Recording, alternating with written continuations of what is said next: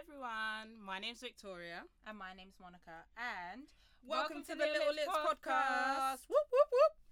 This is a podcast dedicated to raising the voices of children under the age of 12.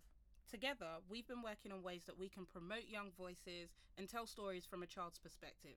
Hence why we created Little Literatures.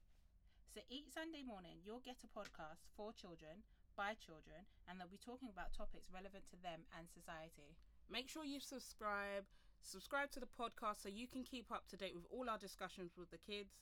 You can also discuss the topics that you've heard about throughout the week. This can be in your car, with your teachers, with your family and friends, basically anyone who's interested in talking about these matters. Keep the conversation going, guys. And make sure you subscribe, share, and tell a friend to tell a friend. And then after that, tell one more friend to tell a friend. And then tell your teacher to tell the head teacher. Tell the deacon at church. tell anyone that's willing to listen.